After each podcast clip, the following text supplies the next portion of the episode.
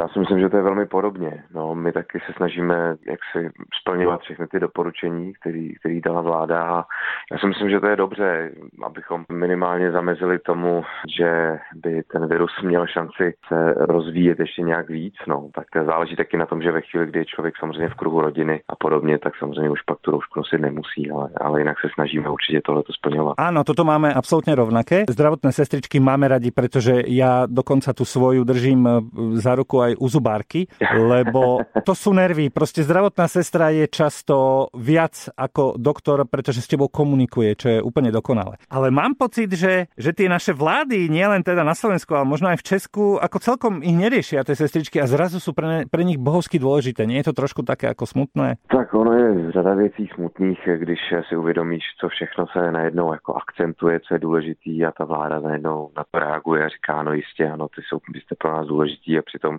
eh, je klasický takový stav, kdy jsou tu jenom žabomyší války mezi stranama, každý se předchází o to, kdo bude mít větší koryto, tak se většinou na tyhle ty věci zapomíná. No, bohužel žalostný to je, ale to součástí lidské povahy a s tím už nikdo z nás nic neudělá. Ty máš nějakou svoju oblíbenou sestričku? Tak kromě tu skramárou od Elánu žádnou žádnou další eh, zásadně ani tolik jako oblíbenou nemám, že bych vyloženě eh, k ní chodil, ale jedna samozřejmě z mých oblíbených je maminka mojí, mojí ženy, tak eh, to je taky zdravotní sestra a pak mám pár kamarádek právě v této oblasti, takže znám i pár sestřiček přímo jakoby z toho prostředí a to byl mimochodem i důvod, proč jsem se rozhodl k tomu jim věnovat píseň. No veď práve. A toto si myslím, že bol jeden dôvod a potom samozrejme druhý ten, že sú momentálne v tej brutálnej prvej línii a pomáhajú ako sa len dá. Ono se nakonec přesně ukáže, že ty ženský mají v sobě obecně takovou větší sílu a dravost, když eh, pak jde do tujího a jde na lámání chleba, tak oni prostě dokážou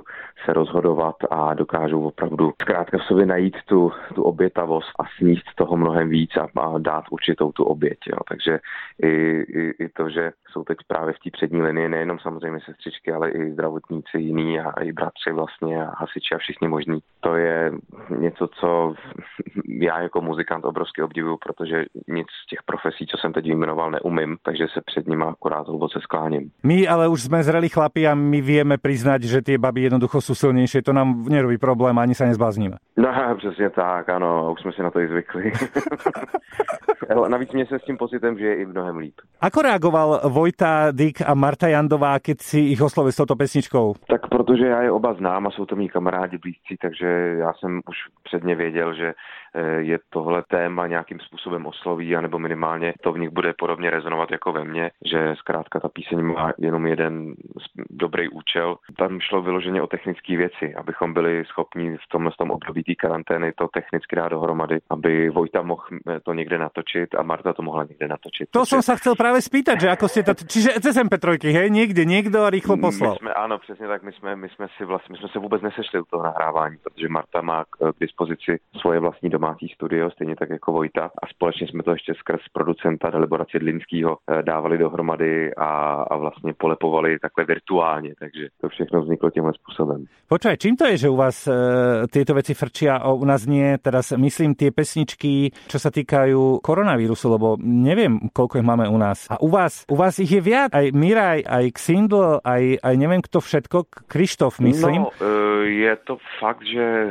skrz ty písničky se dost akcentovalo právě to, že lidi by měli nosit roušky a měli by se chovat zodpovědně. Čiže, čiže, čiže osvěta, jasné. No, čistě osvě, osvěta a ten můj záměr, ten se netýkal žádný moc velký osvěty, ten se týkal čistě jenom pomoci zdravotním sestřičkám, protože jsem si uvědomoval, v jaký, v jaký fázi teď e, jsou a říkal jsem si, že tady ta podpora, hlavně morální, to, že pro ně vlastně vybíráme i skrz transparentní účet nějaký peníze, je sice fajn, ale víceméně si myslím, že to spíš plní takovou tu určitou jako symbolickou formu té podpory že zkrátka za nima všichni stojíme, aby věděli, že ve chvíli, kdy si ze sebe sundají večer ten skafandr po té celodenní šichtě, tak a mají všude ty odřeniny a všechno možný a, a obětovali vlastně, dá se říct, svůj život na to, aby zachránili spoustu ostatních, tak eh, aby věděli zkrátka, že za nima všichni, že všichni stojí a že si jich vážíme a že k ním máme úctu. Já jsem se rozhodl pro ten transparentní účet, protože víceméně ty peníze jsou taková jakoby nejtransparentnější veličina, jak jak jakoby poděkovat, jak projevit nějakou solidaritu,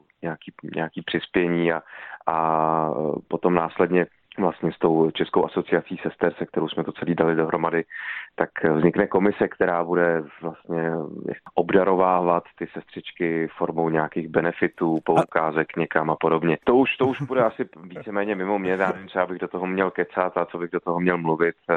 To už vlastně není vůbec moje kompetence. Hej. Tam já jsem spíš rád, že se může symbolicky něco takového projevit, aby, aby spíš jim to jako vlilo nějakou energii a, a pozitivní myšlení dožil a, a tak.